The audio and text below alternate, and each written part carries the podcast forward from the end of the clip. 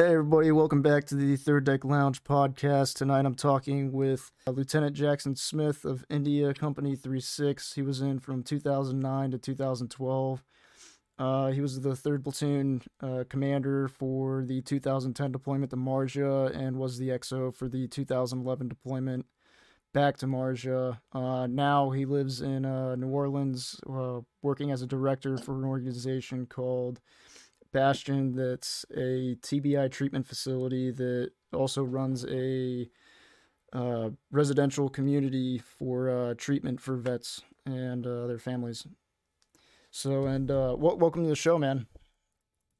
Hey, man, thanks a lot. I, I really appreciate you having me and and for that intro. Yeah, yeah, it's uh, it's really cool. I, I've got so many uh, so many things I want to talk to you. We we've actually been talking for like half an hour before we even started recording, just talking about the stuff we wanted to talk about on the show. So this is gonna be uh it's gonna be pretty sweet. Um so where are you uh from originally? And then uh why did you end up going into the Marine Corps? Um, so I grew up in the DC area um, my whole life until uh, I turned 18 and came down to New Orleans to go to college. But um, Mean, my dad had been a Marine, he's a Vietnam vet, and you know, so that was pretty well set in my mind that that's what I was going to do for most of my life. I went through kind of like a shithead teenager phase for a while where like I didn't really have any ambition. I just wanted to be a shithead. And um, then 9 11 happened right at the start of my junior year. And, uh, you know, it was pretty much a done deal for me at that point in terms of what I was going to do. Um, so was going to enlist, had the recruiter on his way to my house to sign me up to miss my high school graduation um, to go to boot camp in the summer of 03. And uh, my dad pulled me aside and he was like, Hey, look, I get it. I totally get what you're thinking right now that like your war is starting and you got to go and you don't want to miss it. And that's what I did. I dropped out of college to go join the Marine Corps and volunteered to go to Vietnam. Um, but then I got there and me and everybody else had to take orders from some guys who didn't give a shit about us and didn't know what they were doing. And they got, you know, guys killed or hurt, including me. And there wasn't shit that I could do about it because I was Lance Corporal Smith and they were Lieutenant Dickhead. And so if, you know, you, you know, think you might have the ability to, you know, serve guys better than we got served, then you kind of owe it to those guys to exercise some patience here and go, you know, uh, go to school and get your commission. So, you know, that's at least one spot that's not being filled by a dickhead. So yeah. I took his advice and uh, and went to school and you know watched Iraq happen, watched Fallujah happen, watched Ramadi happen, and thought like, yeah, I'm fucking missing it. Awesome, great, and uh, really got all the way to IOC, kind of thinking like, fuck, man, did we like miss the whole thing? Like guys are still going to Iraq, but you know, this was 08. Like the fighting had kind of stopped. Um, so we thought like we'd miss the whole show. And it wasn't until we got to IOC, uh, and this is like late 08, early 09. So like the 2-4 MEU had gone into Helmand. They were the first ones in, and it, it had been apparently like just a fucking wild west shit show.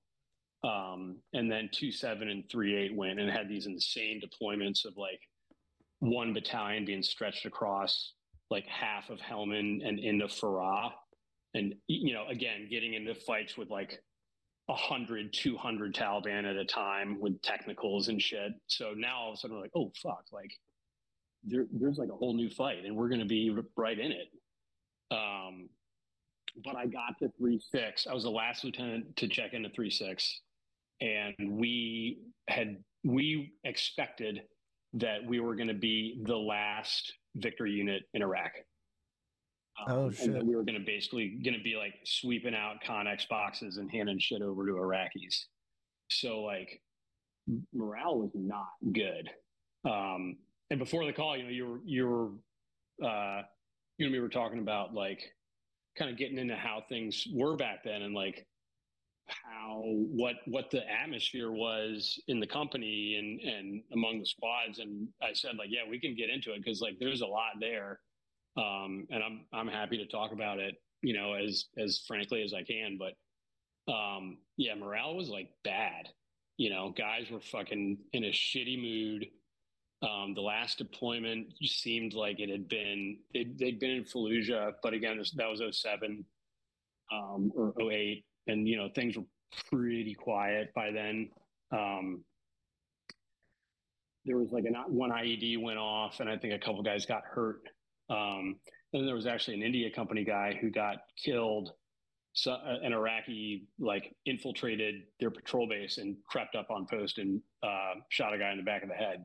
So like morale was not great, you know. Um, and then really the last minute, we found out we were not only going to Afghanistan, but that we were going to be, uh, you know, one of two battalions doing this crazy Marja thing, which we had never fucking heard of Marja until they told us, "Hey, you're doing this crazy Marja thing." Um, so then it was fucking on. But that was like Thanksgiving, and we deployed basically on New Year's. Oh shit! Okay, and then yeah. how much? Um, what what all training wise was leading up to uh to that deployment? So I mean, you know, we trained a, a good amount. Um, I remember. So again, I was the last guy to get there. Um, we had done this like three week field op on Lejeune. I think like the month before I got there. That sounded like it had kind of been a shit show. Um, like the feeling of like competence and like especially like confidence up the chain of command at at a lot of levels um particularly up at the battalion level was bad um and like kind of openly bad oh, and really? uh yeah. So I got there. I literally checked in on like a that fri- on a Friday, and on Monday we left for uh, Camp Dawson, West Virginia. Which I don't know if if you've ever been up there. It's like way up no. in the mountains. It was basically a week of like sh- shitty weather, mountain shit. Oh, um, gotcha. But at that point, I was shadowing the guy who I was replacing. So like I really I literally had nothing to do the entire week except follow this fucking dickhead around. Um, who I didn't realize it at the time, but was basically getting like soft fired. He was being moved from the platoon to weapons platoon, I think, with the thought that like, well, you know, weapons platoon commander is not really a platoon commander. Um, which is, you know, a shitty way of doing business, but I think that was the thinking. Huh. So I just had to follow this fucking moron around. And, um, you know, it, the cool thing was down at the squad level, guys were good, you know, and, and hard and wanted to train and would train and would suffer. But, um, there seemed to be a pretty bad vibe in terms of confidence and leadership in a lot of places. Hmm. Yeah, that's all pretty. That's that's really that's interesting to to think about all that. Um, you were asking about uh, training, so like I, we had done that big Lejeune training op uh, like the month prior. I don't know what we did earlier than that. Um, we did Camp Dawson, and then we did uh, a bunch more like little things around Lejeune. You know, like patrolling ops for four days, um, and then we went to AP Hill and then I think we went to 29 Palms. I well, we went to 29 Palms in like the dead heat of summer, and somehow we're there for like six weeks. Um, it was awful. 29 Palms was where we really like bottomed out. Um, like the the the rumor going around, certainly like at the squad level, and I never like got this corroborated or denied, was that we had like functionally failed um, you know, the, the evaluation of Mojave Viper. Um, it, it, that was really when we kind of tipped into like shit show mode, where it was there was there was almost a vibe of like, what the fuck is going on? Oh shit. Um, but again, you know, like the squads were fucking good. Like the point when I knew like my platoon was was really good, and that like I did not need to worry about like competence. You know, certainly competence below my level was uh, on 410 and 29 palms, uh, which I assume now is still kind of like the certifying exercise for the platoon. Huh. So That's when one like Machine Gun Hill, oh sorry, what was that? I guess every, uh, like every fucking range at 29 Palms has Machine Gun Hill, but anyway, w- when we went through Mojave Viper, as it was called then, 410 or 410 Alpha was the like, this is kind of your unofficial like final exam as a platoon, because because range 400 is the company, you know, and all Mhm. the bigger level shit they do than that is like company or battalion level. 410 is like the platoon show. And when we did it lot, when we did the live evaluated day run, one of the coyotes killed me. And uh, as soon as I hit the ground, I look over to my platoon sergeant, and he's already on the radio, and the succession of command is already happening. And like boom, boom, boom, boom, boom, just like everything happened. Like the the attack did not slow down for a fucking second. Um, and I was just like, oh, it's beautiful. Like that's it. It's perfect. Um, but then at, at levels especially higher than the company, the, the vibe was, what the fuck is going on? This is a shit show. Huh. I mean, when you describe it like that, it sounds like nothing's changed because everybody's always sitting here wondering what the fuck's going on. That's a great point, man. Like, like we were talking before you started recording about, you know, how things were in the barracks. And I was like, it was fucking crazy, but I expect it's still crazy now. You know, I think there are certain things about the infantry that are kind of uh, eternal, you know, yeah. like the odds that you're going to have some level of your chain of command, you know, platoon, company, or battalion that's kind of fucked up are not bad, certainly. Um, so, and, and I think bad experiences tend to be a lot more formative than good ones, you know. Yeah. Definitely probably I mean, I, take more I away had from the it. advantage. I had the advantage of some really bad experiences in that respect, and some really good ones in immediate proximity. Like the the company commander that I was XO under on my second deployment was the best officer I ever served with.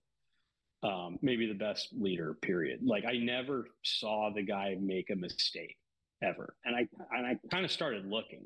You know, it got to the point where it was like, this is weird. He was just like the like uh, ultimate example of like decency and competence. I mean, the guy was fucking brilliant. He'd been in my IOC instructor, so like, the guy knew infantry tactics inside and out, and he was just like a good dude. He was always going to do the right thing. Um, so I don't know which one of those two like made a bigger impression on me, but I do find myself telling stories about the bad ones more for what that's worth. Yeah. No, that definitely that makes sense. That, that's really cool though, being able to have uh just solid people around you. Um, yeah, and I mean, like that is it. It took me two seconds get upon getting the third platoon to realize, like, oh, these guys are fucking solid. Um, they've been working around this, um, you know, real problem uh, at the officer level for a while, but they've learned how to do it really well, and they're still really fucking good. And that is almost more impressive to me than if everybody in the platoon had been good. Right. So I mean that's pretty lucky. And I also got along really well with my platoon sergeant from day one, which is also like insanely lucky. If those two personalities just don't jive well, which is totally a matter of chance, like it just fucking sucks. It sucks for everyone. Yeah. Plus, like you, how long was that deployment? The The first Marja one was eight months. yeah, the, yeah, that for eight months straight in a condensed area. it's just gonna like, go insane. Those two are not like on the same page. Everybody knows it, especially once you're deployed and you all live 10 feet away from each other 24 hours a day. Like everybody's going to fucking know. And that just poisons the entire sense of like capability in the platoon. Like if you're on a football team, I don't care how good you are. If you see like your coach and your offensive coordinator or your coach and your quarterback like constantly, like clearly disagreeing with each other and like just not clicking, you're you're not gonna fucking win, you know, for long at least. Right. Yeah. It's just like I said, that's like totally a matter of chance. So I just got really lucky on both accounts. Right. And then got lucky with the Marja deployment, you know, like anytime I meet a younger three six guy and they're like a fucking Marja, you know, like that would have been you. It could have just as easily have been you, and it just so happened that it was us. You know. Yeah. Whenever whenever people uh would talk about like that that era of three six, everyone was always like, "Yeah, that was the last time three six was uh amazing," and like fucking revered across the Marine Corps.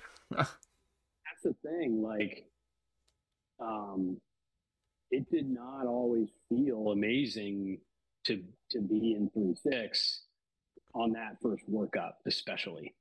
Second workup was a lot better. Our our uh, battalion commander and sergeant major on the second deployment were really good, and um, we had we had some really good company commanders, Indians especially, um, on that second deployment. OPSO was pretty good too. You know, like we we had a pretty we're dealt a pretty decent hand, and we we had so many guys staying from the first deployment, so like guys were at least experienced.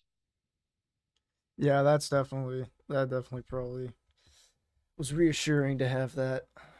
Um, well, but here's what I'll say about experience because it I have been thinking about this a lot, like seeing the shit that guys are doing that I see like squads and platoons doing now, training wise. Like we were talking about this earlier, like how fucking good it seems like guys are and how much more pride in like proficiency um, I see now, especially from like um, a lot of the Instagram Instagram accounts you guys have.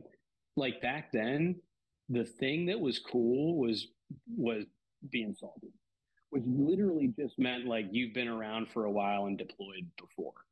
But that has nothing to do with how actually demonstrably good you are or aren't. And that was a real problem, uh, especially on that 2009 workup. It was a big problem. Huh. That's that's that's interesting to think about the to hear. Um, and how old was everybody around you at that time? And how old were you at the time? Oh, young. I I turned uh, 24 at uh, in 29 Palms and 25 towards the end of the deployment, and and most guys, 90 percent of guys were younger than me. Most guys were like 19, 20. And they'd already had a deployment to Iraq uh, very, very few guys in the platoon had uh, an Iraq deployment because the timing ended up being weird for uh, okay. between the Iraq deployment and the and the the last Iraq deployment and the Marja deployment. So most of the guys who'd been on that Iraq deployment, not all, but a, a lot, um, got out. Huh. And uh, so in my platoon, platoon sergeant, had been to Iraq and Afghanistan, had a Purple Heart from the initial invasion. Staff Sergeant uh, Ryan Clay, fucking amazing dude, still one of my best friends. Um, and uh, a fire team leader had been to Iraq, a squad leader had been to Iraq, another squad leader had been to Iraq, and that was about it. Third squad leader was a FAST guy. Um, yeah, I can think of like two fire team leaders who had like one Iraq deployment each. Huh. That's insane to think about, though, being so young. Yeah. Oh, it's fucking crazy. You know? it, it is crazy. like, it's wild as fuck. But, but then again, like, there's a real advantage to having never been in combat before because you don't know how fucking shitty it's going to be. So you're excited mm-hmm. um, which you need to do. You know, you need to go into that as like amped up as we were. I mean, we we got to Afghanistan right at the beginning of January, and then we were at Leatherneck or Dwyer for the next uh, almost six weeks, like five weeks. getting ready for this operation and like getting our big contingent. We got like a whole battalion of Afghans that partnered with us, and so we had to like train with them, teach them the whole operation, all that. So by the time we went, we were like fucking psychotic, ready to go. You know, which is kind of hard to do if you know like, oh, this is going to be really fucking shitty. This is going to be the coldest and wettest and tiredest and most bored and most scared I've ever been, all at various points and sometimes all together for the next, you know, however long. It's better not to have that going through your head. Yeah. No, definitely. What um when did you guys find out you guys were going to go to Marja? Because I think uh, the last the last person I talked to, he mentioned that at first it wasn't really clear where you guys were going.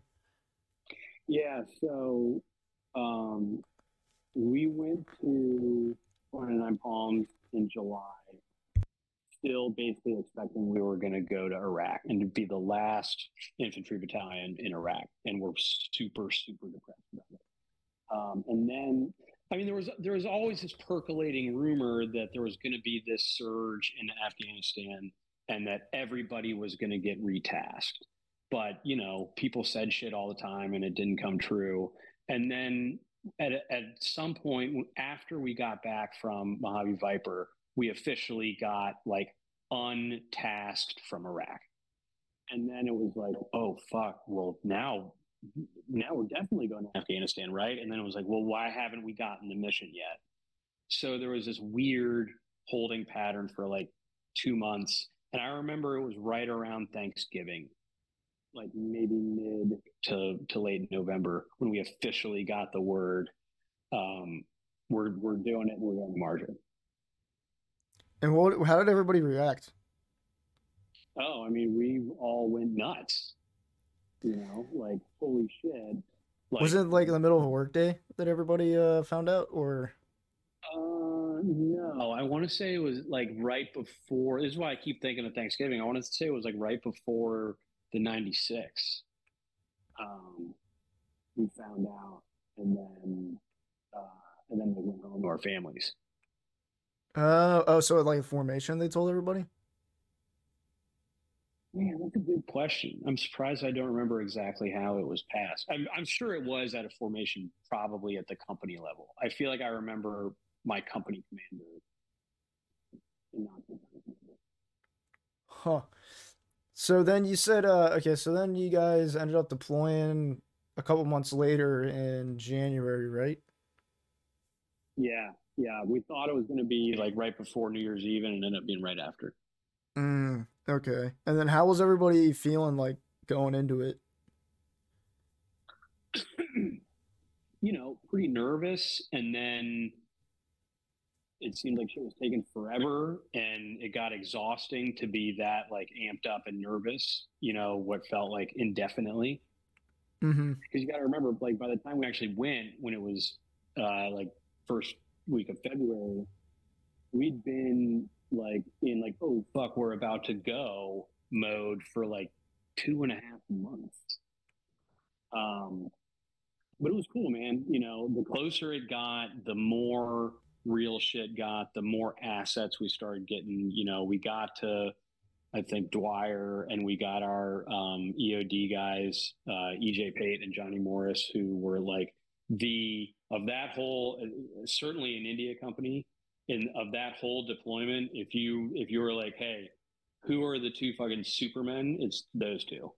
Um, we we met them. They started spinning us up on the IED threat, and all the latest and greatest TTPs, and um, you know, then we got more assets, and then we got the Afghans, and then we got new gear, and um, so it was busy uh, and and pretty stressful at times, but it was cool. You know, it was super fucking cool. Yeah, definitely.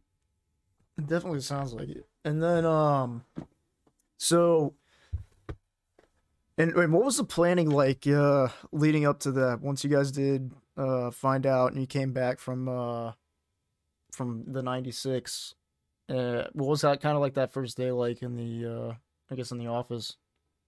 So there we, there really was no mission planning. that went on stateside.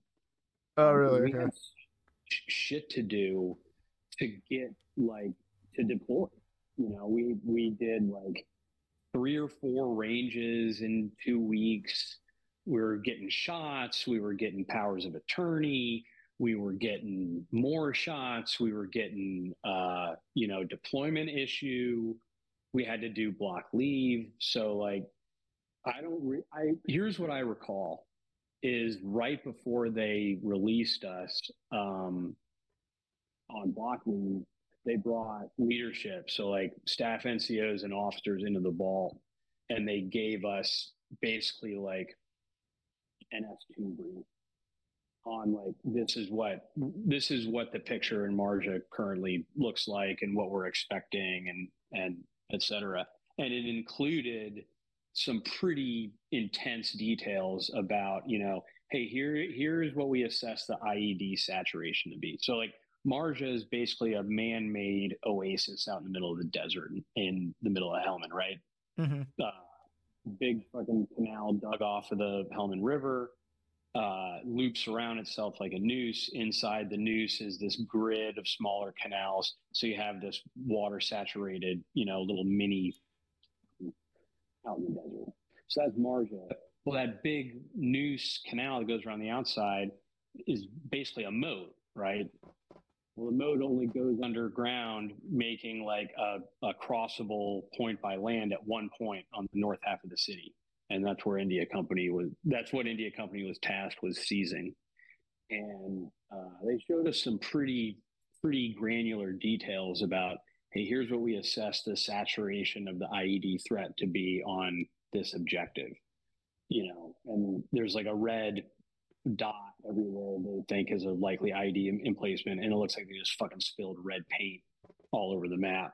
And then some pretty pretty extensive details uh, on in terms of like medical logistics. Like this is the number of of bed spaces we have allocated at uh, you know field hospitals.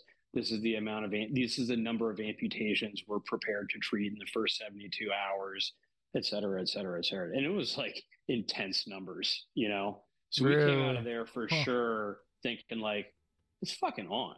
Like it is on. Um, but How did that make you feel? Kind of. And this was your your first deployment, I assume. the first workout first deployment. I was still a second lieutenant when we deployed. And how how did you feel? Uh, I made a very um, like conscious decision for myself that uh, I was going to die on that deployment because looking at like the the magnitude of that threat and what we were going to be tasked with, um, and what I was going to be expected to do or relied upon to do by the guys in the squad, especially was such that I could not possibly do that job to the level that it needed to be done to do right by those guys.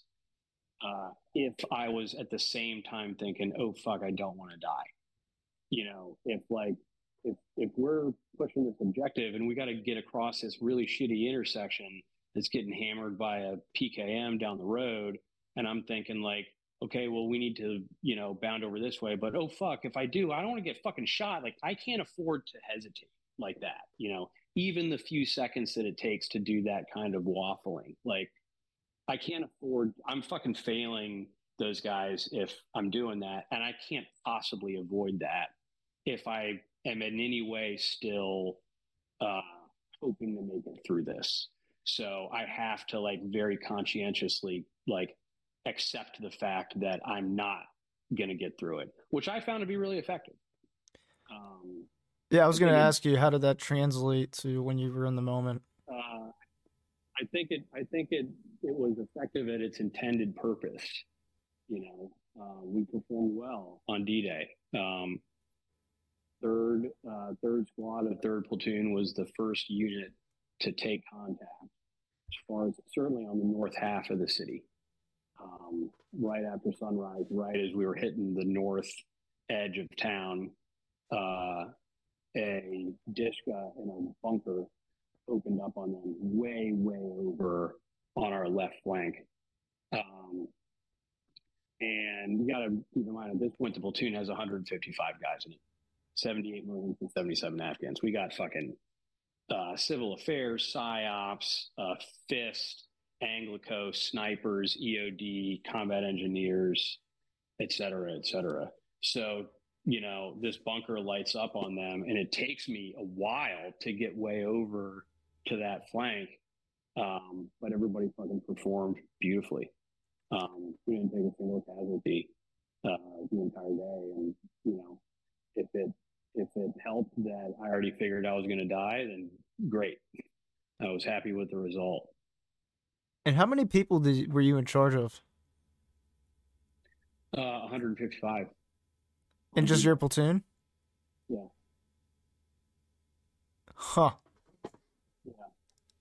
Um, we got That's huge. I mean, we insane. got like it was like every day that we were at Leatherneck or Dwyer when we really were doing like the no shit mission planning. Um, we would get a new asset. You know, That is Uh, fucking insane. would show up, and now we got to get briefed on what they can do. And I mean, it, it really did get to the point where, like, practically speaking, in terms of like maneuver on the ground, it was like just get at the back of the fucking train, dude, because we were walking. You know, we got inserted by helo nine days in ad- in advance, I think. Um, way up north of town, us and Lima Company, um, and then a bunch of other units in the south, LAR, a company from one six. We basically like pushed in um, on all sides over the course of nine days, and then on D Day, uh, the other company from one six and Kilo from three six all flew in and landed on objectives uh, throughout the city. Huh. Um, yeah. So when you okay, so when you guys first first arrived though, um what what was that like? Like landing there, getting off the plane, like those first like that first day or two. like in uh, at at Leatherneck and Dwyer, or, or Yeah. inserted. Like no, like once you once you guys like landed there at first when you first uh, got to Afghanistan. Um, it was weird, man. It was weird, and you know, you're sleep deprived. You've been flying and sleeping on cots in like fluorescent lit big tents for a week or longer. Um, and now you're in Afghanistan and you're fucking nervous and you don't know where anything is and you got shit you got to do and you don't know where anything is and et cetera, et cetera. Um, it, it it felt not great at first. And in fact, when we were getting ready for the 2011 deployment, our battalion commander, uh, who was a prior enlisted guy, uh, Dan Schmidt, um, who the Marines really, really thought highly of. Um, he was a fucking enlisted Marines battalion commander for sure. He had a warrior night at the end of a field op when it was fucking freezing. It snowed the whole time. And we did a big pig roast. He got some insane special permission to give the entire company beer. Uh, and he, in the middle of the this big like bonfire ceremony, has the pig's head on a stick and sucks its eyeball out of its head and swallows it. What of the fuck? Who, who goes who goes absolutely ape shit. What Um, the fuck? anyway, right before we left on that deployment, he was like, "Hey, those of you who have already deployed, you need to sit down with your uh, with your new guys, and you need to walk them through what this first couple weeks is going to be like, what it like looks and feels like. What are the details of this going to be like?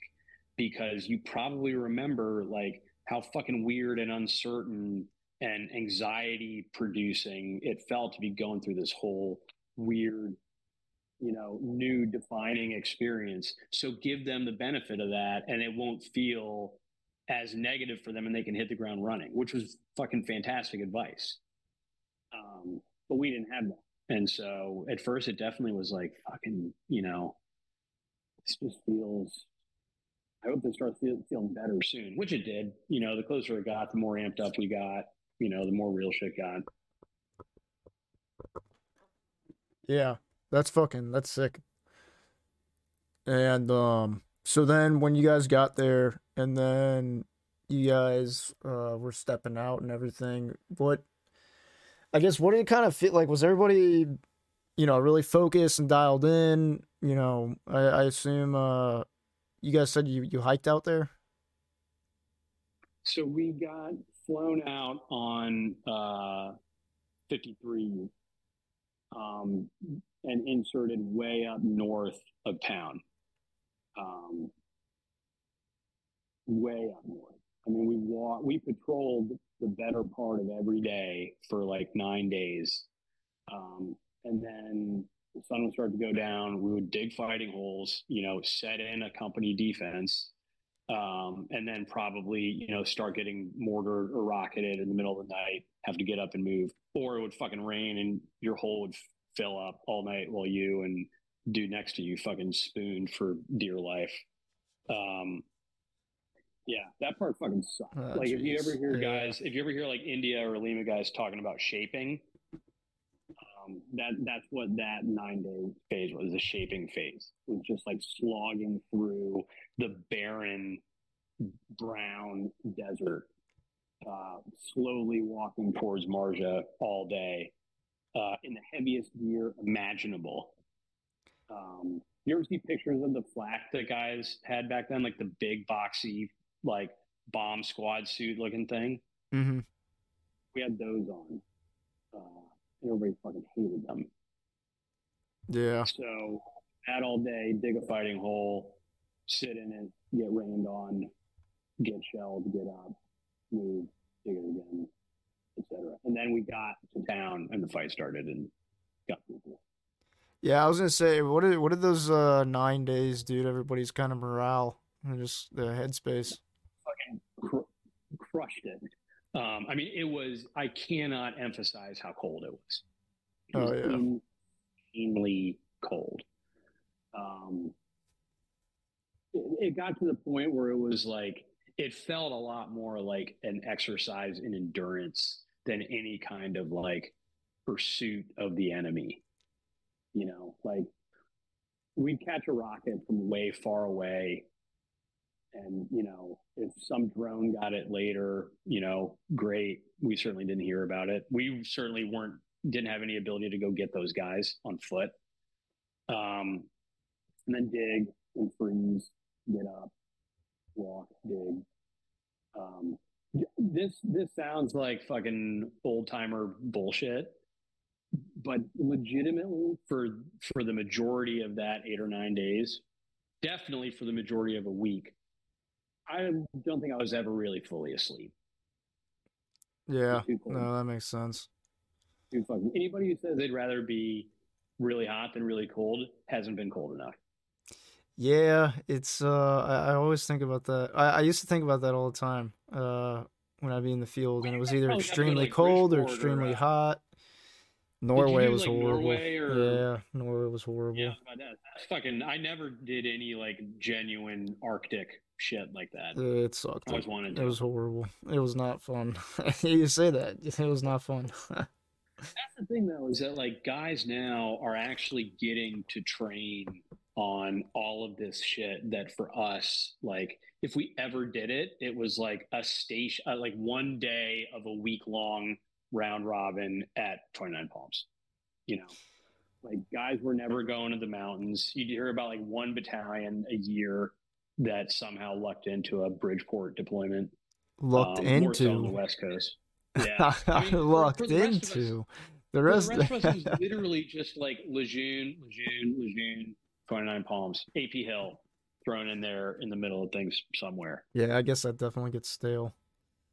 Oh man, it got it was bad.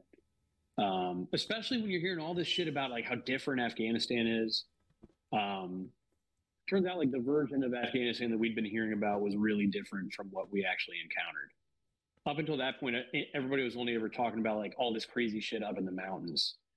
Um, you know, like Lone Survivor and all that shit. But that was that's way out east in the Army's AO, and we just ended up in like flat brown farm fields and canals everywhere. And do you think that everything you guys did uh, in the workup, do you think that was um, a good preparation for uh, Afghanistan? It was good preparation in the sense that, like, yeah, we were definitely confident we could do most of the things that we needed to do. in retrospect, um, we we should have been so much better at a lot of things. Um, but I think what it gave us more importantly was really fucking good cohesion and really good leaders, especially at the squad level, squad and fire team, um, who really, really worked well together. They had spent a lot of fucking time suffering together and, you know, being dealt shitty hands and dealing with them. And so when we encountered the insane variety of unexpected challenges that you deal with in combat, like guys were able to roll with those punches pretty well. Huh. Okay. Yeah, I always kind of wondered that but uh what everybody uh, kind of thought of all the training leading up to to it all. Um, I mean, we were at a in terms of a like evaluated competency level. I I pretty strongly believe um, platoons and squads now are way ahead of where we were. I mean, like I see fucking uh, 31s shooting Mark 19s indirect now. I see that shit all the time on Instagram. That oh yeah, yeah. we got shown once at IOC, and it was like, hey, just so you know, you can technically do this, and it was almost like a you, you you're a real big dick motherfucker if you're if you have a platoon that can ever actually do this. I never saw it done again. I'll put it that way. Like guys just and and units did not have the time to train to the level that you guys can, and, and you can tell. Yeah, I was gonna say. So, what was it like uh, being in at that time with um, because he talked about like the state of the the infantry from uh from Iraq going in towards uh like Afghanistan. You said it was kind of like a shift.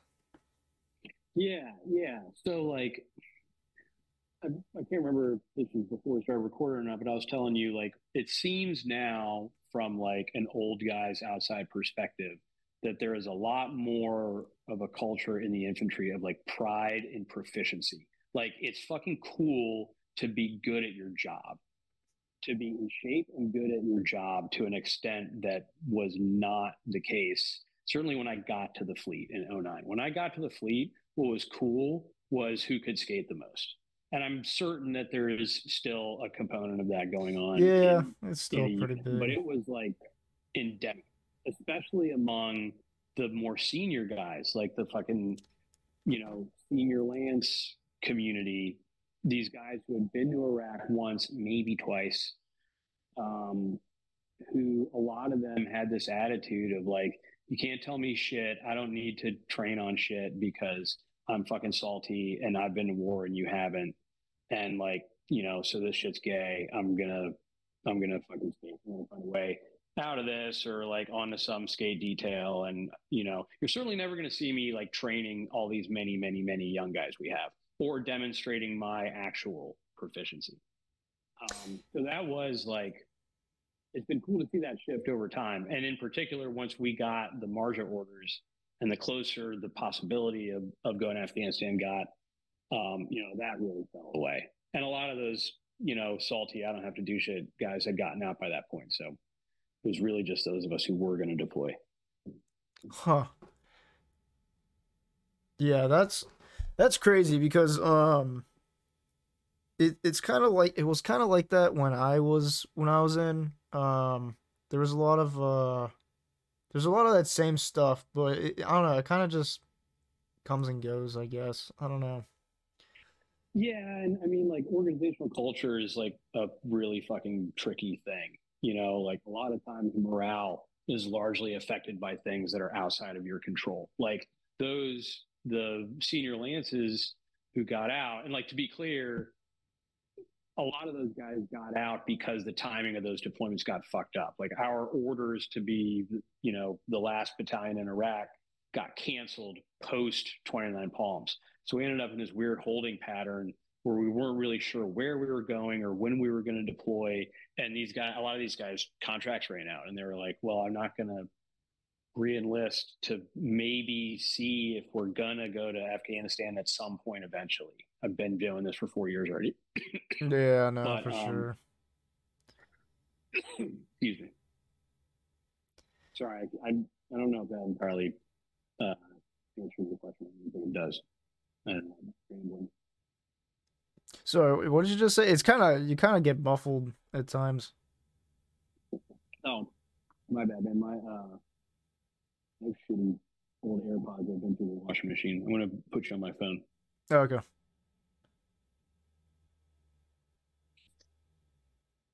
that better, man? Yeah, yeah, yeah. Um. So yeah, I mean, it, there was there was not the same culture of like really wanting to be good at your job, and it was Hmm. like instead the culture was, well, I got to be good at my job. You know, I already have a combat action ribbon, especially if a guy already had a combat action ribbon. It was like you can't tell me shit. That's Um, interesting because when we were in, people would be uh doing that same shit, but it would be because like they're like, well, what the fuck's the point? Like we're not, you know, we're not deploying, we're not doing shit. So we always figured that like back then, you guys had more reason to uh to want to train and like do do everything every day. I mean, it it shifts so fast though.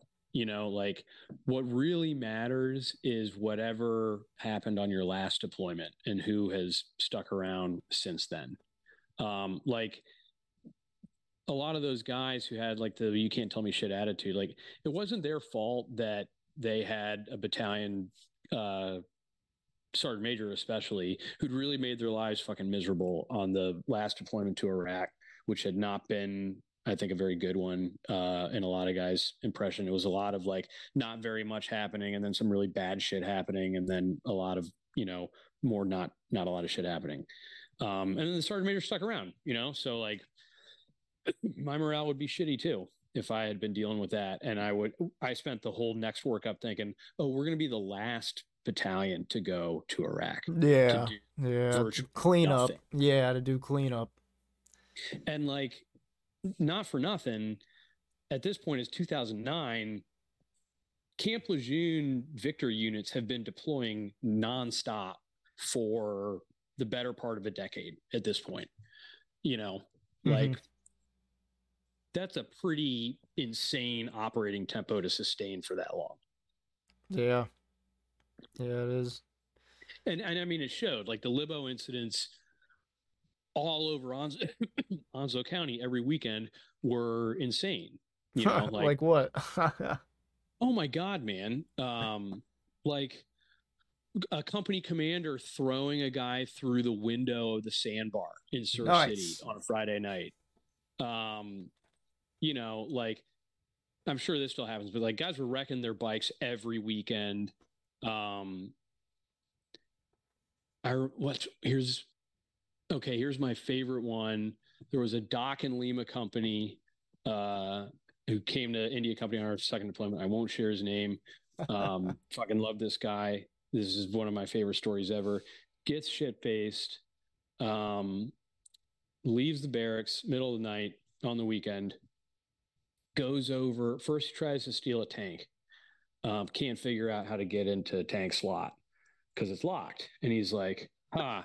I bet the three six motor T lot won't won't be locked. They're all fucked up." Sure enough, it was not locked. So he gets in there. He gets a Humvee.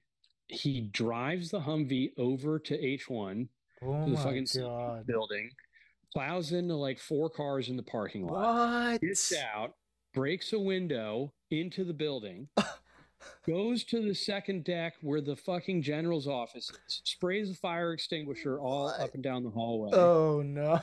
Um, runs out. At this point, uh, PMO is in hot pursuit. makes it all the way back to the barracks and apparently like would have escaped successfully like without them ever knowing who he was oh but apparently god. he like fell at, at some point like basically right at the barracks and passed out and they found him there and here's the thing that guy's still deployed What the fuck? That is guy's still deployed. here's here's another like good like oh metric i can give you there That's were so many guys doing drugs in 3-6 when i got there we basically lost a full day of work a week every week for the better part of like definitely for the better part of like two months um piss testing Dude, we did piss tests too, nonstop for like four or five months. It was every day, sometimes twice a day, uh, for like months. It was retarded. It was so stupid, dude. well and i and i get the impression that there's like just a very different uh to the extent that there's like a drug culture in the marine corps i feel like i get the impression that it's very different now like guys doing steroids was really not much of a thing at all until I got to recon. I get the impression now like it's fucking all over the place. Ricky Recon's all fucking shooting up. That's not surprising Well, like any, we assume that. any of these like soft type units yeah. Who that have uh 18 deltas for corpsmen or medics, like the guys who go to like the two year school at Fort Bragg, Uh-huh. they all now that means in their team or their platoon they have a guy who has like the training and competency to be like hey uh here's how you do steroids and That's crazy. with, with like the tempo that those guys were operating at and the missions that they were doing especially like in the early days it, there was a pretty good case to be made that like yeah these guys are more survivable if they're doing steroids so we're just going to turn a blind eye to it. like back then i don't know if it's still the case but back then um the standard drug test battery uh, would not test for steroids. So the only way to test a guy for steroids was to like basically by name him to be like, hey, give that guy a steroid test in addition to the regular piss test. And so commanders were just like, I just won't do that. Huh. But like once you have established that precedent that like, hey, you guys are special and you have to do a special job and you're you being so special and doing your special job means that you get to break some of the rules because they don't really apply to you because you're so special. Well, once you set that precedent, now that guy in his head is like, well, that means that if I encounter a rule that I really have a compelling reason to break, I just kind of get to. So, like all the stories you see now about like SEALs and Delta Force guys like getting caught with cocaine and like killing each other over drug deals and shit, like that's how that shit started. Huh. Yeah. That's That and all. Uh, nonstop for 20 years. yeah. Yeah, definitely that too. Um. Yeah, we we rabbit holed, but uh, what um, where did we? Oh, okay. So we we were like right about you guys were right about to get into the city. What um. What so what was that like? I guess uh, once you get once everything did kind of pick up after those nine days, and then So we got to like our last uh you know, our our last position before like we started the push and the sun was going down and the expectation was, you know, at some point in the night we were going to start moving in. And then we waited and waited and waited and got the word. I mean, this shit was being like planned and coordinated up at like the the like ISAF NATO commander and President Karzai level. So we got the word at literally like midnight. Karzai decided he wants to wait a day. So like f- fucking great. Now we're just gonna sit around, I guess. Um, so we spent the whole next day just like waiting. Um, and then the following night we finally got the go ahead and we went in. Um, and like right at sunrise we got into the first kind of first rows of buildings and farmhouses at the edge of town and then the fight started immediately and what was that like uh for you? Um it was it was fucking wild. I mean so i still was uh like just pushing up to where the the building started to get to get dense. And you know we got 155 guys so we're spread across like a couple hundred meters in either direction. Um and third squad is way way out. Third squad whose squad leader is on his first deployment uh, or first combat deployment at least he was a FAST guy Mhm. um, Corporal Primo. Their squad gets lit up by this uh, Dishka in a bunker, and um, so I'm hauling ass trying to get over there. I'm wearing, I'm weighing or wearing like 90 pounds worth of shit. We have these massive flaks on. We've been carrying everything that we've been living off of for the last week, other than chow. Um, so I'm hauling ass, and it's all muddy, tilled farm fields. Ooh. So it's like a slog for you know a good 200 meters to get up to this berm where they've taken cover. I thought at least I, th- I thought we had taken at least one casualty already because the we take contact and I'm and I'm running them on the radio with uh, Lance Corporal Garcia, who's the first fire team leader, and he's given me this sit rep, and all of a sudden I just hear a yell and the radio cuts out. So I think, all right, there's at least one casualty. And the whole time I'm like, I I keep hearing that like adrenaline's gonna kick in and like I'm not gonna feel like any exhaustion or anything. I'm just gonna fucking go robot mode. Like when is that gonna happen? Because like it is so fucking hard to haul ass across this like muddy ass field with all this bullshit on. Uh, mm-hmm. but I finally get up there and uh, you know start working the fight with those guys. Our 240s got up at the same time. Um, my favorite machine gunner of all time, uh, Lance Corporal Klepsig, aka Kill Pig. He fucking plops down next to me on this berm, rips off this burst with his 240. He's smoking a cigarette. He's like, "Hey, sir, you want a Marlboro Red?" What the I'm fuck? like, I've never wanted a fucking cigarette so bad in my life. and he gives it to me. Um, I go through it in like two seconds, and um, you know, machine guns are working at this point. Javelins get up there. Uh, air is being talked on by the FIST team. I mean, this is fucking full like range 400 level shit. You know, we got gun trucks, we got air overhead, we got javelins, we've got, you know, every asset other than weapons company, you know, and we've got heavy guns on our trucks.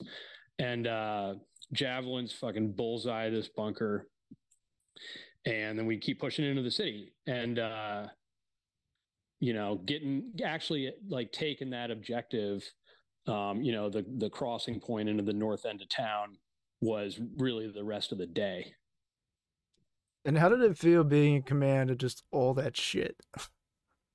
Um i mean it was it was insane. There was no like there was no reasonable way to like maneuver that many people, especially assets that you're getting like a week before you LD. You know, we had 155 guys, like nine different, you know, maneuver units or assets or attachments or whatever. So there definitely gets a point where you're like, just get in the back, you know. Mm-hmm. Um, I mean, the squads could fucking maneuver their asses off, but everybody else was kind of just like, stay in the back and, uh, you know, I'll tell you when we need your special thing. Unless it was like snipers, they knew what to do. They were awesome. Especially once we got like into the city, they just did work all day. And how uh oh sorry, what was that? I was gonna say there's a picture um that like uh is one of like the, you know, typical like Marine Corps scout sniper pictures that gets put up all the time um, I feel like I've seen it in like recruiting commercials and Marine Corps Times and shit. It ran on the cover of the Marine Corps Times, I think the next week, and it's uh, sniper attached to India Company with his Barrett. Like you can see his Barrett right up at the top of the roof and him behind it, and he's shooting into the city. Um, yeah. Those guys oh yeah, I think work. I've seen that picture. Yeah, yeah, that's that's sick though. But like in terms of how it felt, you know, like that's where you want to. If you're gonna join the Marine Corps and become an infantry officer, like there is no place that you want to be on earth than that, you know?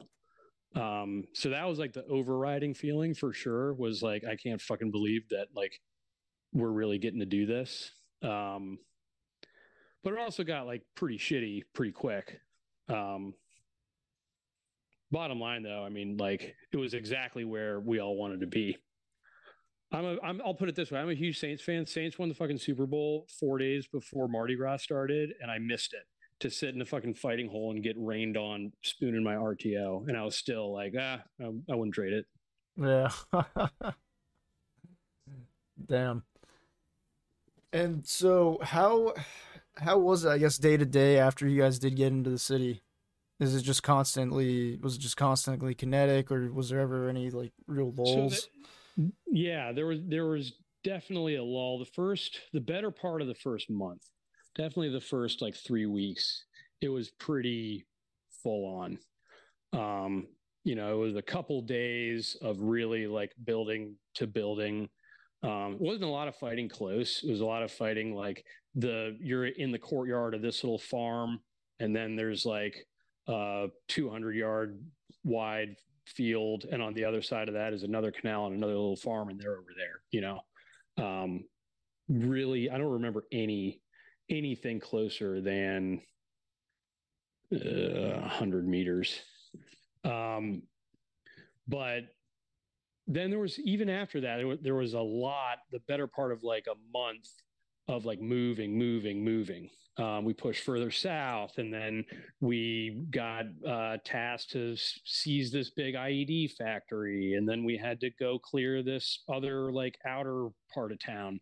Um, but then there was a lull, and uh, there got to be a point, I want to say around like March, maybe like three months in, where we distributed out into fixed positions. Um, and then we started like daily patrol ops and things really kind of changed. And then the fighting se- season started and things really, really changed. And how did the, uh, how did the people kind of treat you guys when you guys got there? Like we were from fucking space. Oh, really? I mean, like th- there had not been Americans there in hmm, decades. I mean, th- this place could not be more remote. The Afghan like soldiers who were with us, who we, you know, lived with, spent all day with, they'd like talk about it like pissed. They'd be like, I can't fucking believe you've come all the way around the world to my country. It's probably the only time you'll ever come here. And the only part of it that you get to see is this like bumblefuck, like middle of nowhere shithole and they're talking about like all these like beautiful things and places like elsewhere in Afghanistan. It's like, yeah, sorry, we got the flat brown part. So, I mean, they were, these people were f- all almost without exception farmers who lived in houses made of like mud essentially and farmed a little crop of poppy in front of their little mud house. That was it. Huh. They might have a cell phone, and that is like the only like I only remember vestige of like 21st century life that they have. It's interesting you say that because I remember when I was growing up, I remember seeing this thing on YouTube where this guy was uh, interviewing random Afghans and they were asking them about uh 9/11 and some of them didn't even know what the fuck 9/11 was. Uh, not one person in the entire city of Marja, I don't think could have told you uh, what September 11th was. Maybe like uh, if you got lucky and found the right elder.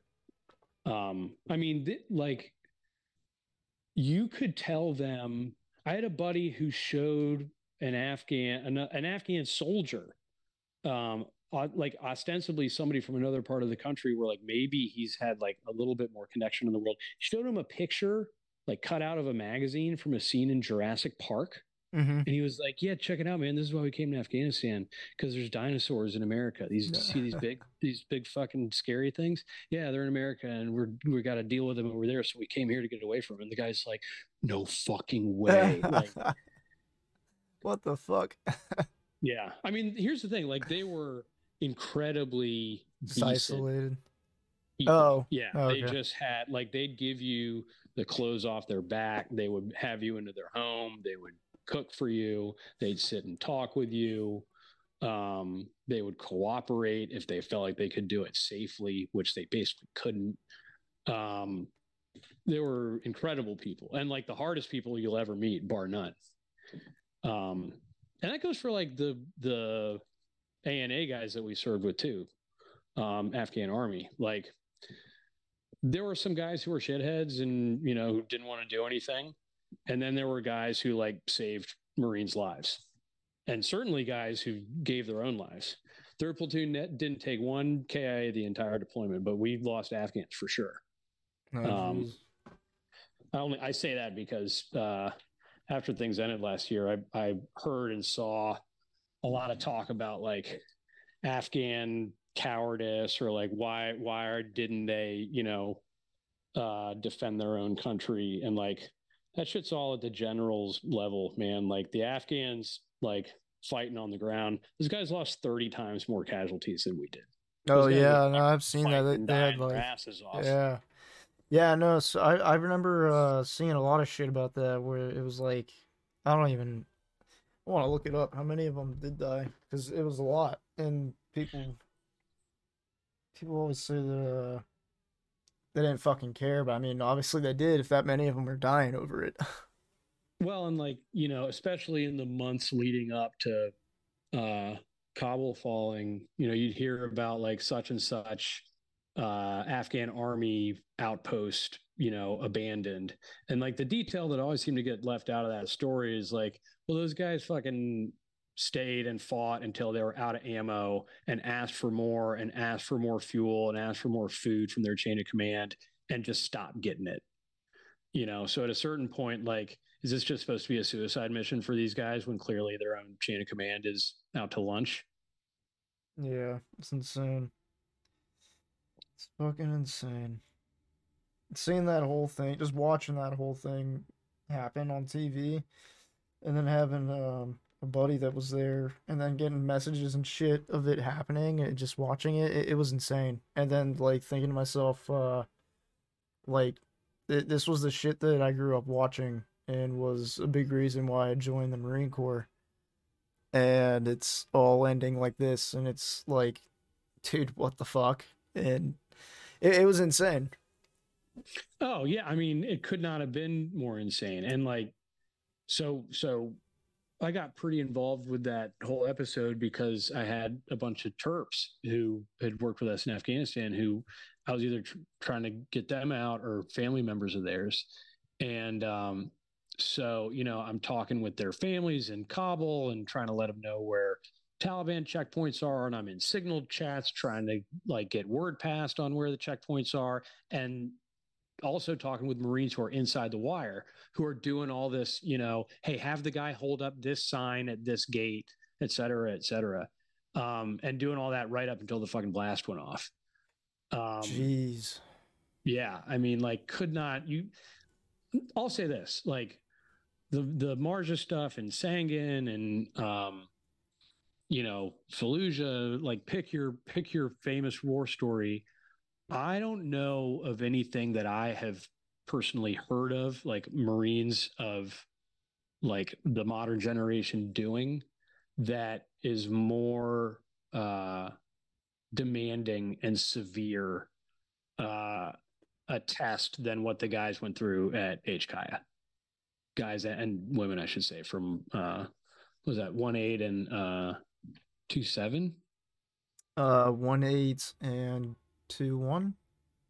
Yeah, Yeah, that's right, two one. two one. Um, I mean, to stand up on the fucking wall or to to man those gates and yeah, you know have have people telling you like, well, can you at least like take my kid? You know, like I never Yeah. anything, like that, man.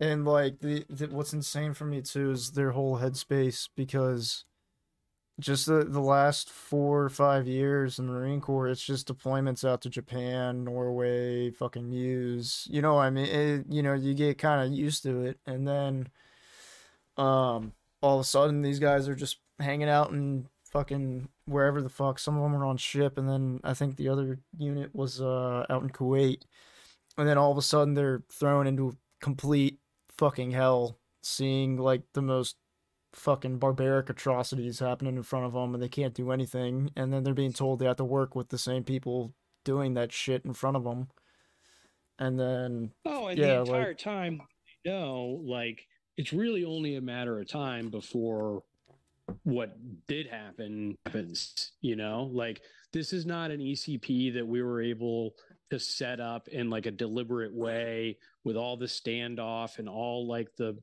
you know structure that that it should have like we don't have any standoff from these people. Like the the crowd starts you know a foot in front of my face. Right and yeah so, like, if a person, you know, with a vest or whatever can get through that crowd, and what are you going to do?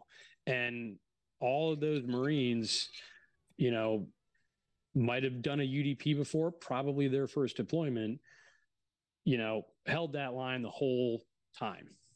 That's that's pretty uh that meant that certainly meant a lot to me as somebody like looking at the younger generation and like you were saying wondering like how has it affected the marine corps to not be going to war uh all the time like we were and yeah. I, I mean i can't i can't imagine a, a more definitive answer to that question than the way uh those marines conducted themselves uh that week on the ground you know yeah no yeah they did the impossible they really did the impossible. Um, yeah. Um, did you guys at the time? Did you guys ever foresee anything like that happening? Did you guys ever think that Afghanistan would end uh, in, in in another way? Uh, we didn't have a lot of confidence that uh, we did. We certainly didn't have a lot of confidence that um, the uh, war was going to end the way it was being advertised that it would end. Mm. We, it, like the, the things that were being advertised by uh, leadership many levels above us about like what was being achieved and had the shape that the Afghan government and military were going to take and you know there was going to be this like stable western style democracy in Afghanistan like never really had any confidence of that. Um, I thought even back then, like, oh, there's there's probably a halfway decent outcome here where like this place just ends up like an uneasy truce among a bunch of like regional warlords who, you know, might call themselves Taliban one day and not Taliban the next day. Um, that's what this place wants to be, you know, and we're fooling ourselves uh, if if we think it's going to take any other shape. And I guess so. While you guys were moving through Marja, did did things improve at some point, and what what caused that, if it did? Um, they didn't improve over the course of our deployment. They got steadily worse. Um, so the fighting season started in uh, on April 28th. And it was it was on at that point and got steadily worse. So by August, when two nine came to rip with us, um, I mean, we were taking pretty significant contact most days somewhere. The night that that they showed up to our patrol base, so you know, we got like 130 Marines milling around uh, we got hit by machine guns in two different positions on two ends of our patrol base across the canal from us. You know, it was it was never really not on. And and two nine, honestly, I think in a lot of ways um, had it worse than us. they they didn't have any time to like get their feet under them. Um, two six, a battalion that ripped out with one six uh, to our south. Who I that was most guys from my IOC class went there, um, so I knew a lot of those dudes, and um, two of their squad leaders during Advon got killed. Oh, um, oh shit! You know, uh, from the same company. Like, imagine you're on day negative ten, and that's already what you're dealing with. But you were asking about like seeing things get better um, when we came back the following year, it was like a different place. Um, truly, like night and day. And we had expected, like, oh, we're we're fuck, we're going back to Marja. It's going to be all that shit all over again because it had been for two nine. But right towards the end of two deployment, um, and then throughout three deployment, who replaced them and who we then replaced, um, SF came in and implemented this program. Like uh, Green Berets came in and rolled out this program where they basically a lot of the Taliban quote unquote Taliban who we would get shot at by, or, you know, even like a lot of the guys putting in IEDs. There is guys who needed a job, you know, and Taliban came in and said, Hey, we'll pay you this. Um, and if you say no, we'll kill you. All we need you to do is kind of shoot at the guys in helmets when you see them. You know, shoot at them a little That's bit, and then like drop your gun if you want and run away. Or like, hey, let us hide this shit in your house. Or What you know, go put this, go dig a hole in the road and put this shit in it. You know, t- there were varying degrees of commitment, but a lot of a lot of people were like, I'm, you know, 16 years old. I live in Marja on a dirt farm. Yeah, how many options guy really comes got? in and like, yeah, exactly. Um, and the and the guys who buy all my dad's poppy show up and are like, "Hey, here's a gun and a job, and you can't really say no." So uh, now there was there was a like hardcore contingent who came in once the fighting season started in the summer, who were like Pakistanis, and they were down for the jihad for sure. But you knew the difference right away, which ones you were dealing with. Um, so SF went around to all these kind of just like local, not super committed guys, and we're like, "Hey, here's the deal. Um, what the Taliban's paying you, uh, we're going to triple it. Uh, you don't have to put a uniform on. You don't have to fight for us. You don't have to give us your gun. You're just neighborhood security now. Don't shoot at these guys anymore, and don't really let anybody shoot at anybody." And like overnight kinetic activity inside of the city went to like virtually nothing. Really? So just all these guys were just like down to do like neighborhood security type of thing? They just wanted money, you know, like that that was the basic thing about like dealing like establishing relations with the civilian population was like these people did not care about the Taliban or 9/11 or Osama bin Laden or anything else or democracy uh, or Afghanistan, the country. They're literally like, I would like to not get killed today, uh, and I would like to have enough to eat, Oh my Uh, god. and and you know, I would like my my wife to be respected. That's that's pretty much it.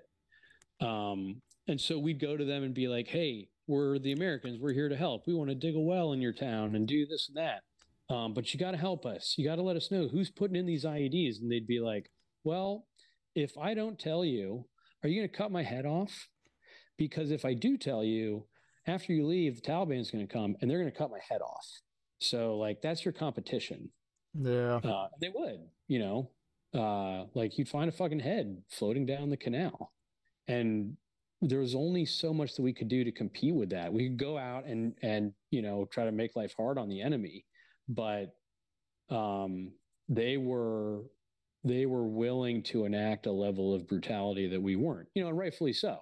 Like, I don't want to be the guys that are cutting people's fucking heads off. Yeah. Um, but like they didn't they didn't care who won. They really wanted to be left alone. And their standard for being left alone is basically like, don't kill me. And if I have like a land dispute with my neighbor, like, can you just like decide it fairly? That's Mhm. about what they needed. And so I guess so being the platoon commander, you you interacted with the uh what what would they call themselves? The uh the elders? Yeah, yeah. So I mean, like there was a couple different kind of like positions of prominence. Um, there were there were village elders. There were guys who owned you know larger tracts of land. Um, like I said, everybody farmed. So the, you know there might be one guy who owns like ten farms worth of land that ten families farm on. That guy's you know a pretty big deal. One actually one of the most like influential people that you wanted to get uh, like in good with uh, was called the Mirab, who was basically like the water broker. He he was the guy who who kept the schedule of like which canal which gates on which canals get opened on which days. It's like th- these farms get water today, these farms get water tomorrow. These farms got too much water last month, so they skipped this round, which meant like he dealt with everybody, which meant he knew what was going on with everybody. Huh. Yeah. And how did they how did they do that shit? It's just like irrigation systems or something. 'Cause I don't know. I, I just assumed they uh they don't Yeah, got too much to work with. so it got you know governed there there was just like in the states you know there were like decisions made at higher levels about you know more sophisticated dams on the on the bigger like natural rivers like the Helmand. Um but the the big canal all the way all the way around the city would get flooded. Um, and there were times when it was totally dry and there were times when it was full. Uh, and it would it would different parts of the city would receive water off of that based on what these Mirab guys were doing, like which which canals they were opening and closing to to get fed water. Because if you opened them all at the same time, there's not enough water running around the big canal. Mm, You got to kind of like portion it out. That was like basically the like heartbeat of commerce in the entire city was like who's getting water and how are people's crops doing? And why why was I it? mean heroin producing poppy. Oh, okay. And, and why was it the last uh stronghold for the Taliban? Like, what made it so uh I guess special for them to hold out in there as opposed to somewhere else? Oh, really? The poppy, oh, yeah, the so the finance, whole- everything. yeah, that whole irrigation system made this perfect. I mean, so USAID built that whole system in the 50s. Um, like America used to be like deeply involved in, you know, Afghan commerce and agriculture and all kinds of shit. So like this was a well designed, well built irrigation system that created a pretty perfect farming oasis out in the middle of the desert that just so happens to have a fucking moat around it. So um, it was a huge, it was the hub of their poppy production from which they Hmm. um, made the heroin that financed them. It's the same system since the 1950s. Is it they're still using it today? Oh yeah, I mean it's it's shit dug in the earth. It's not. What It's the like their fuck? houses. Man, these mud houses. You could shoot a 50 cal at the side of one of these things, and it would be like you know, like it looks a little chipped. Are you serious? It's that we, packed we down? spent a while like we we like went to lengths to figure out like what's the best way to like bust a hole in one of these if that's what we have to do and it's made like everything is made by hand and with hand tools Huh. So they've just packed down this fuck. I assume they make like clay or something. They just pack it down. That that fucking. Yeah. Jesus. and it's got you know straw mixed into it and shit um and i'm sure there's finer points to it that uh that i don't know or understand but you know like i remember um we were driving at one point early on and like trying to take a tight corner and we clipped the corner of this guy's like mud wall around his field and like knocked down that little section of it. So i get out i feel all bad and i and i go over to the farmer i see him in the field and uh at the at i think the platoon commander yeah at the platoon commander and above level you would get this allocation of money like cash Mhm. that uh was called CERP funds, I think, like Commander's Emergency Response Program. It was basically like, hey, if you if you fucked something up, if you if your mine roller runs over somebody's car, if you knock a wall over or whatever, if you need to use somebody's house for the night, here's money that you can use to like make it right. But you got to document it and all that shit. Mhm. Um, so I went over to be like, "Hey, I'm so sorry. You know, what can we do?" And he's like, "Don't even worry about it, man." And I was like, "Well, fuck, no, man. We like knocked down your your whole wall." And he's like, "This is all through the interpreter, obviously." But he's like, "Man, look around you.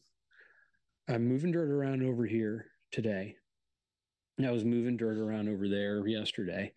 Um, I was going to move dirt around over there tomorrow, and instead, I'll work on the wall." And I don't say, and that's not in like a like condescending way. Like this guy's just like scratching around the dirt all day. He just had this very like you care. know like hey I I I work all day. I work every day.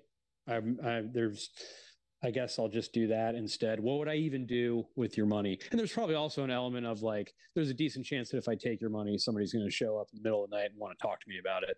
So between that and not really having any financial ambitions beyond this life that I already have here, you know.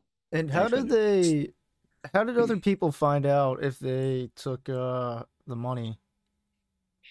Um, you know, like like any small town, any rural community, everybody knows everybody. Talk. It's pretty it's pretty conspicuous which houses the guys in the fucking camouflage and helmets who walk around in groups of 15 um you know there's not a lot of good ways to disguise that you've gone into somebody's house to talk yeah okay yeah that makes sense yeah and then um huh and how many times did you guys have to uh use that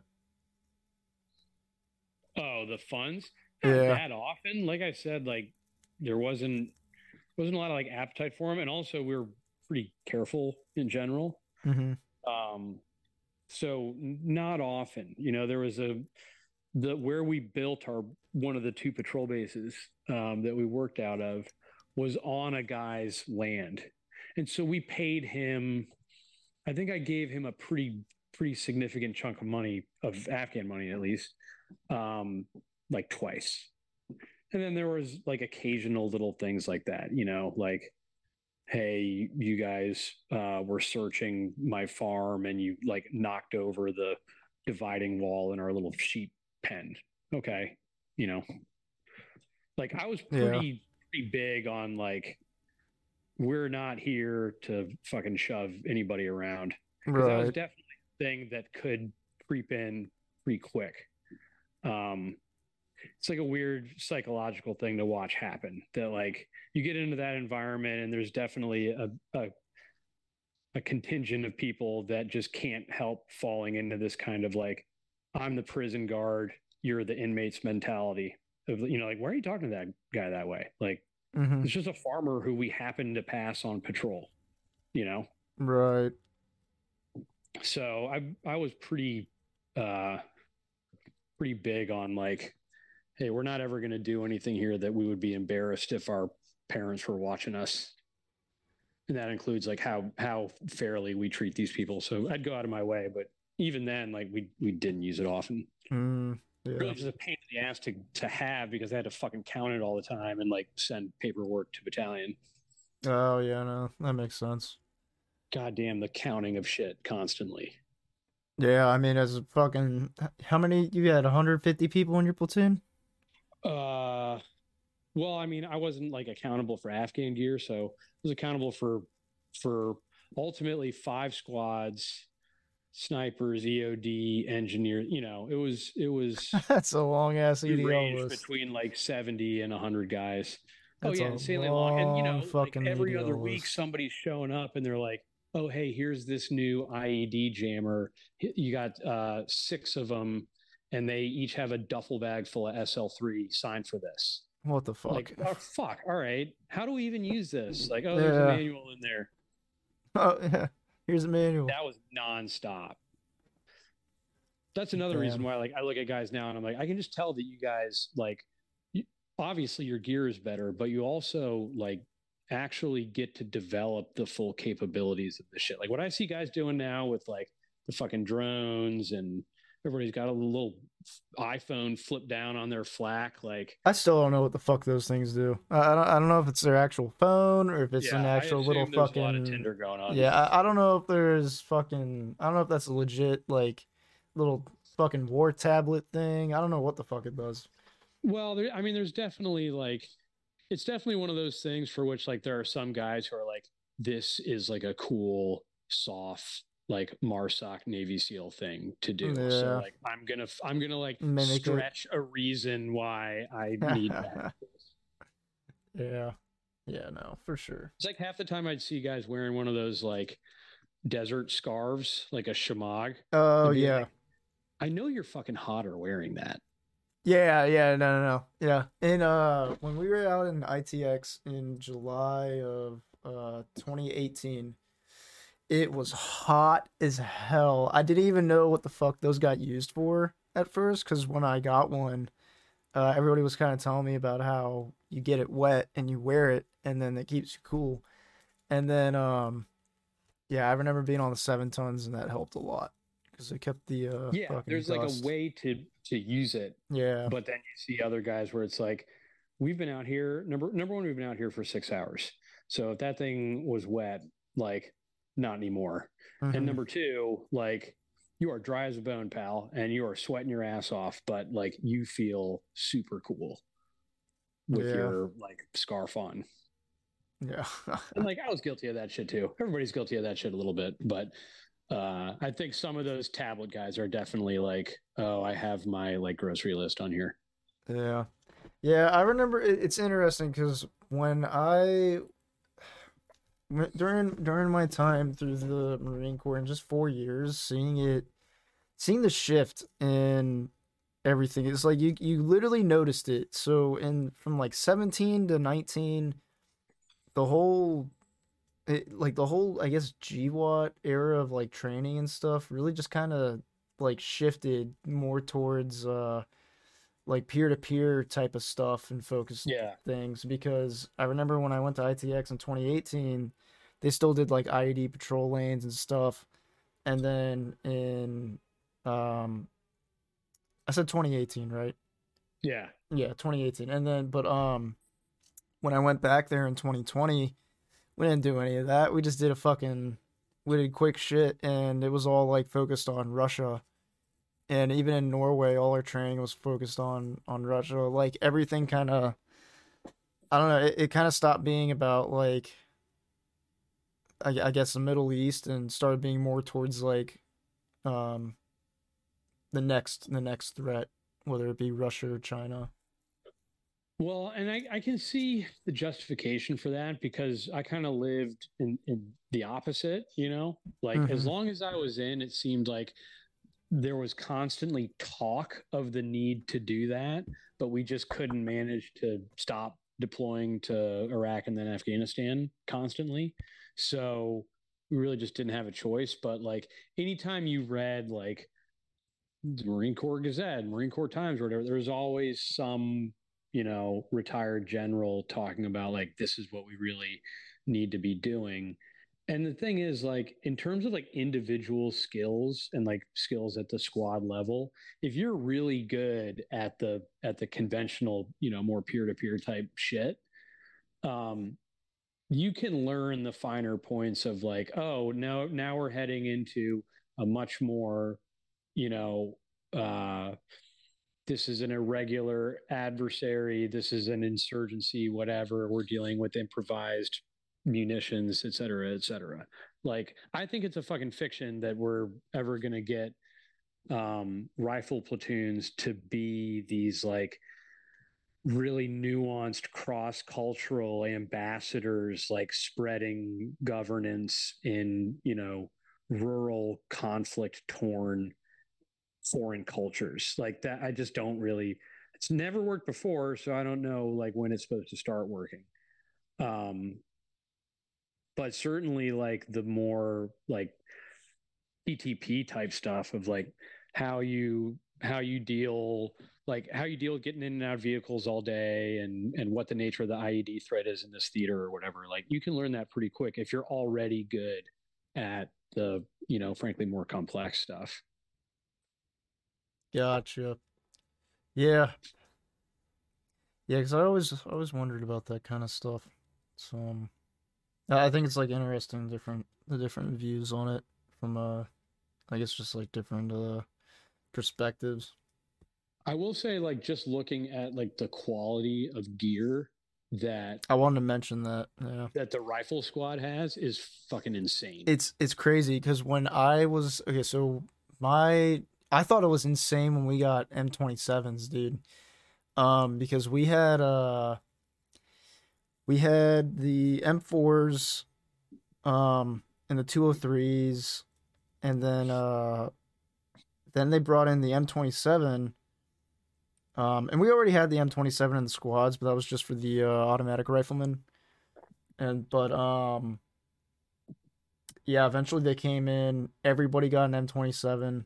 It was sick. I loved it. I still miss my M27. But um then uh when we got out though, like we still had the uh fucking the etch helmets and the fucking the normal uh vests.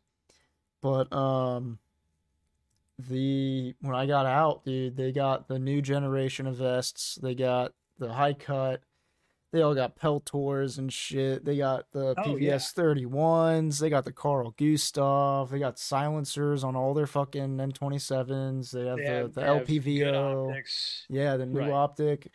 They have um actually in that recent um school shooting, uh one of the officers used the and it was in I think an LPVO on his uh rifle and he took down the shooter, but um Oh, no shit.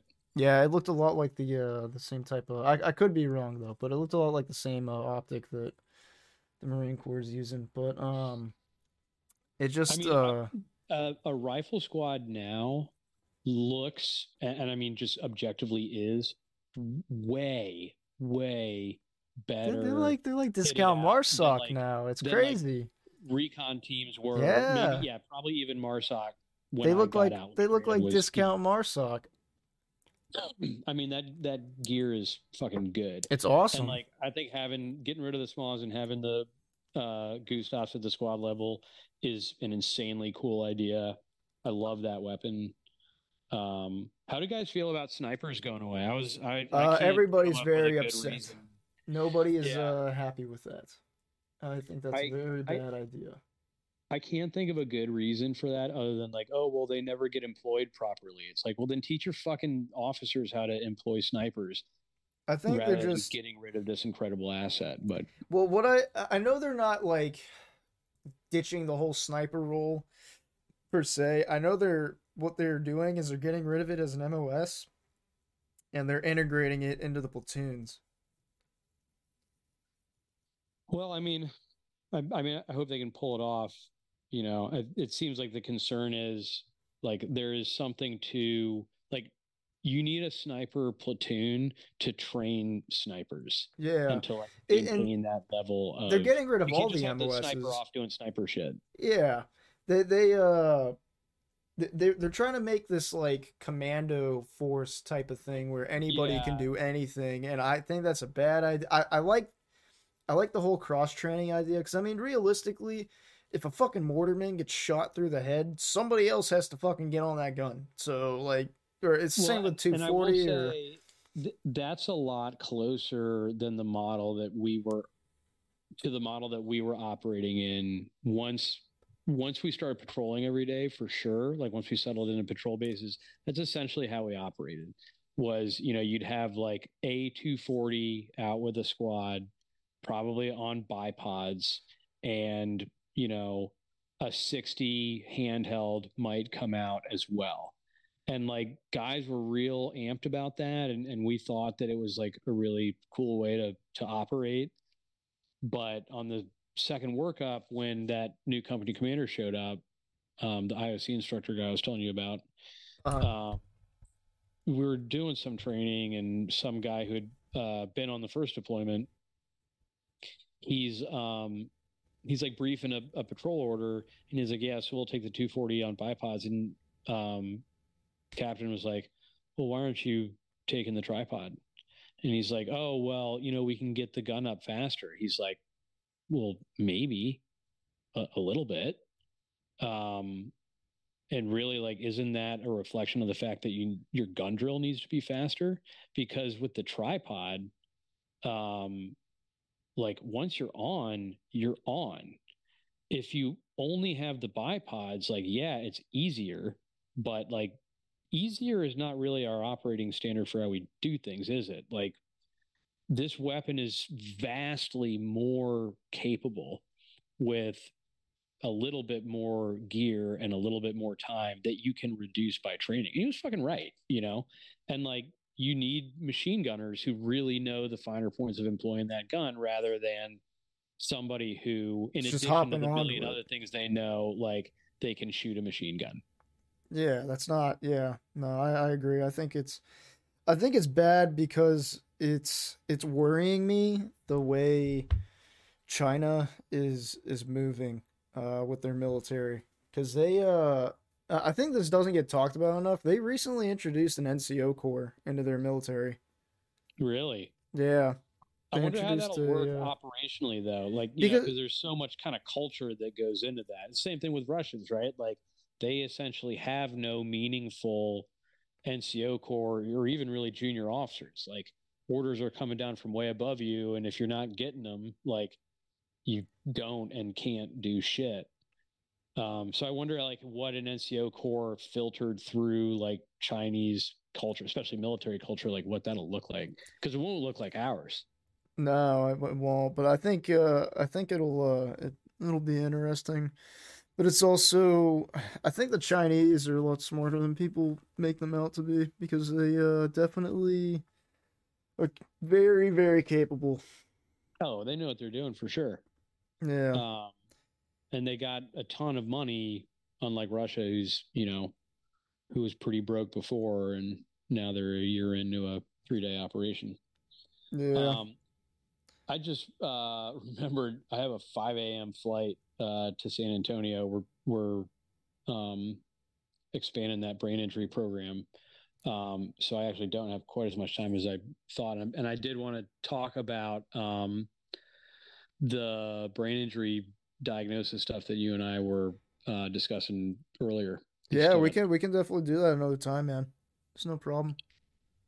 Yeah. Um, you know, this I'll I'll give I'll give you kind of the short version here. You know, I, I don't know how long it'll be until we can get on together, but um, you know, whether it's guys who certainly guys who were going to combat in the GWOT days, and I think equally is true for anybody in in the infantry now. Like brain health is a fucking issue. It is a problem for us and I wanted to get on this podcast to um, try to get the word out, especially to guys who who deployed with us in 2010 and 2011. Um, guys got blown up a lot, and and were able to walk away from it because they used good tactics and they had good gear, or they were in a an MRAP or whatever. But that doesn't mean they didn't get their bell rung. And I know guys, uh, and I'm and I'm talking to some of them right now. I hope who um, you know, this happened to them a dozen times or more, and it's affecting them now. And it never got diagnosed. They never got medevaced. They went back out the next day to go get blown up again. Um, and a lot of those guys are starting to be affected now in some pretty significant ways. Uh, and it is going to get worse uh, without treatment. It needs to get diagnosed and it needs to get treated. Um, and there is a program uh, here in New Orleans that we work with. It's not it's not my organization's program, but we work closely with them.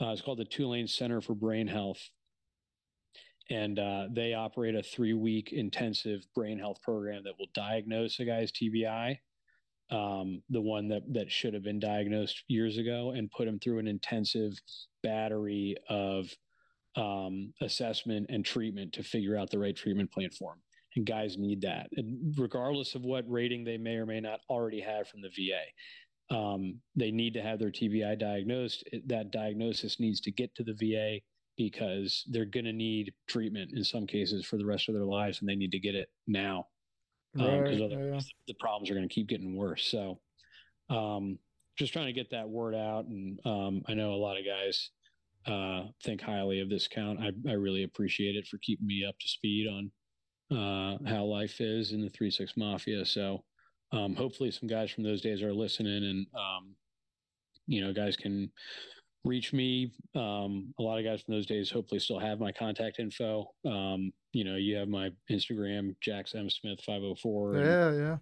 I'm on Facebook too, regular name. So, um, you know, just hoping to help some guys uh, get get the treatment that they definitely need, um, whether some of them realize it yet or not. So, I appreciate you giving me the opportunity to to put it out there. Yeah, no, I appreciate you giving me your time just to talk about everything, just to hear the uh the history of uh three six and just such a crazy, crazy battle. Um it's got a, a lot of history to the uh the unit. Um They were good times, man. We had we had a really good uh, collection of kind of right guys in in the right places at the right times. You know, especially a lot of these young guys going to combat for the first time. Um, you know, fire team leader on their first deployment, squad leader on their first deployment, guys who did uh, incredible things. Corpsman on his first deployment, 18 years old, you know, might weigh 120 pounds, dragging a guy through machine gun fire, uh, and then saving his life uh, in a ditch in the dark. Um, you know, pretty pretty cool. That was Matt Dishman, one of our corpsmen who got a Bronze Star for that particular incident, and is a hero of mine. So, if I was going to give anybody a by name shout out tonight, I would be remiss if it were not him. Yeah, that's insane. Uh, I definitely got to uh, reach out to him, see if he'd uh, want to come and tell a story. Yeah, he's, he, he's one of those uh, group of guys I was I was telling you about who um, I think uh, would be happy to come on and um, tell some stories. Could tell better stories than me because you know I was doing officer bullshit a lot of the time, and uh, they're out there doing real work. It's it's cool though hearing everybody's perspective, just hearing uh hearing the officers, hearing enlisted. Just it's cool getting different perspectives from uh, from a, a, a time when a bunch of things were happening all at once, just like all the uh, emotions and stories that went into it. It's cool stuff well, to hear. Thing. Like I'm I'm always real skeptical hearing from any officer who seems like real fucking sure um, how any particular thing happened because like I'm always real hesitant to tell any kind of like firefight type war story in any level of detail because there was so much shit going on that I couldn't see um, that I wasn't there for. I wasn't on that side of the fight, or I was on the other side of the radio. Um, mm-hmm. And so, you know, uh, that, that was part of why I was excited to get you connected with some of those dudes, you know, fire yeah, that'd be cool. Squad leaders and, and docs who, you know, I think have a lot more meaningful detail and perspective. Um, you know, I was just lucky enough to to be around those guys when they were doing some pretty incredible shit. Yeah, it sounds uh, it sounds crazy. It, it's so surreal for me that all that happens and then people will come home and then get out and it's just back to normal life. And it, it it's insane. It's like just that transition. And that, that was another thing I wanted to. We'll definitely have to uh, meet again because I wanted to uh, ask you about how uh, transitioning out of the military was for you, and then how you ended up uh, at Bastion, and just uh, what what your life's been like since uh, since you got out, and just I, I don't know if if if there's been things that have helped you kind of deal with stress or with the past or anything, or versus other things. I don't know. Just hearing all about yeah, it. Yeah, I mean that that is a that is a can of worms for sure. Um, you know, it, it, was definitely a rocky path for uh, all of us coming back from those deployments and in frankly in the you know 10 13 years since then um, and we could we could talk the rest of the night about why and what we went through and what we've done about it and what we should do but um, I will say this because this isn't unique to combat or Marja or anything else. I don't care what you did in the Marine Corps or how long you stayed in or what the conditions of your discharge were, what your DD 214 says. One thing that we all have in common uh, upon transitioning out. Um, you went to boot camp, right? 13 weeks, the like the defining Marine Corps institution that you know 200 some odd years have been put into making that the perfect process for stripping away your civilian identity and replacing it with the identity of marine with everything that comes with that your sense of pride and purpose and belonging and duty and all of that. Um, there's no fucking reverse boot camp. You know you go to steps and taps or whatever they call it now TRS or you know you're getting out class and they teach you how to write a resume, um, and that's it. And so you're going to have to contend sooner or later, regardless of what you're doing on the other side, with this kind of like reversal of like not not even really a reversal because you can't go back to who you were before you became a marine but you got to become a new person now and that can be tough I, I haven't really talked to somebody yet for whom that's not tough and so rather than starting a, you know, whole new multi-hour rabbit hole here, I'll just leave you with I don't know a guy yet for whom it hasn't been hard. So when Marines get out and they find it hard, um, don't be too fucking hard on yourself. Yeah, You know, for like sure. um, this is tough and expect it to be tough and expect to need some help and some guidance, advice, you know, getting networked with people in a in a new area that you've moved to, um, you know, getting help finding, you know, job connections or even finding the right job. What do you want to do? Um, it's tough. So I think guys are set up for success if they expect that rather than the alternative, which I've seen a lot of, which is like, oh, I'm going to kick ass as a civilian because I was a fire team leader. I was a section leader. You know, I Mhm. ran an entire blank. I went to combat. Like all of those things are incredible. And you, and you will be proud of them for the rest of your life and you should be. Some of them don't have a fucking thing to do with whether or not you are going to find and build a successful, happy life for yourself as a civilian. hmm And if you expect that one will naturally flow from the other, you're going to run into some problems for sure. Yeah. Yeah, it's it's like two different because it, it's almost like uh when when I got out, I noticed this the most was uh the the way I could talk to my friends in the Marine Corps uh it was completely different from how I could talk to everybody else because it just it it's just two very different things. If uh, you try and Oh, yeah. mix it together, you're you're not gonna like people are not gonna want to talk to you like because it's just Well- it's not. That's the thing, man. Like, I, I, I expect times might have changed a little bit, but like, you know, in 2009, like, people got their asses kicked at work all the time. Like, that's not normal. right. you know and like people would tell each other constantly like back and forth across the company office like you know i'll skull fuck you or whatever like that is not Right, yeah. way to talk like whether you're at work or not um and it definitely takes a little bit like i went from the marine corps to fucking law school you know like that was a jarring transition um i don't know how it's been for you. I mean i'm, I'm saying all this shit about getting out and you know you've got way more immediate experience with it than i do. I've just been at it a little bit longer. I mean, recently, I guess, yeah, but I don't know. I'm still figuring out a lot of shit. it's been, uh, i mean that doesn't end in my limited experience unfortunately. Like I, I haven't encountered a point yet where i'm like yes i've got it. Yeah, this Bastion gig's pretty close. Uh, yeah, that definitely, that definitely is some worthwhile work. But yeah, definitely, you're gonna have to come back. I, I've got uh, I got some free time. We we can we'll figure out something. We can come back, Yeah, talk. sure, we man. can come back, circle back on all this, talk about it, finish it all out. But um, for sure man yeah a lot of a lot of getting out stuff to talk about and um you know if i can provide any any benefit to anybody um from some of the shit that we definitely did the wrong way uh, or every different version of the wrong way imaginable um i'd like to Yeah, dude, definitely. Yeah, it'll be cool. It's been great talking with you, man, and I really, again, I appreciate you giving me the time. Um, it's definitely, uh, it's been really interesting hearing everything you've had to uh talk, had to say. look man i really appreciate it um you know i recognize that about 99 times out of 100 nobody wants to see a fucking lieutenant Rex. uh so i appreciate you letting me uh come into this sacred space and uh and It's it's gotta be a balance.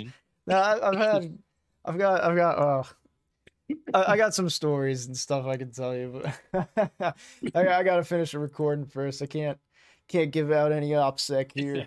But yeah, no, I don't. I don't hate all the officers. I, I know some pretty good ones. But but all right, we'll catch everybody next time. Uh, have a good rest of your night, guys.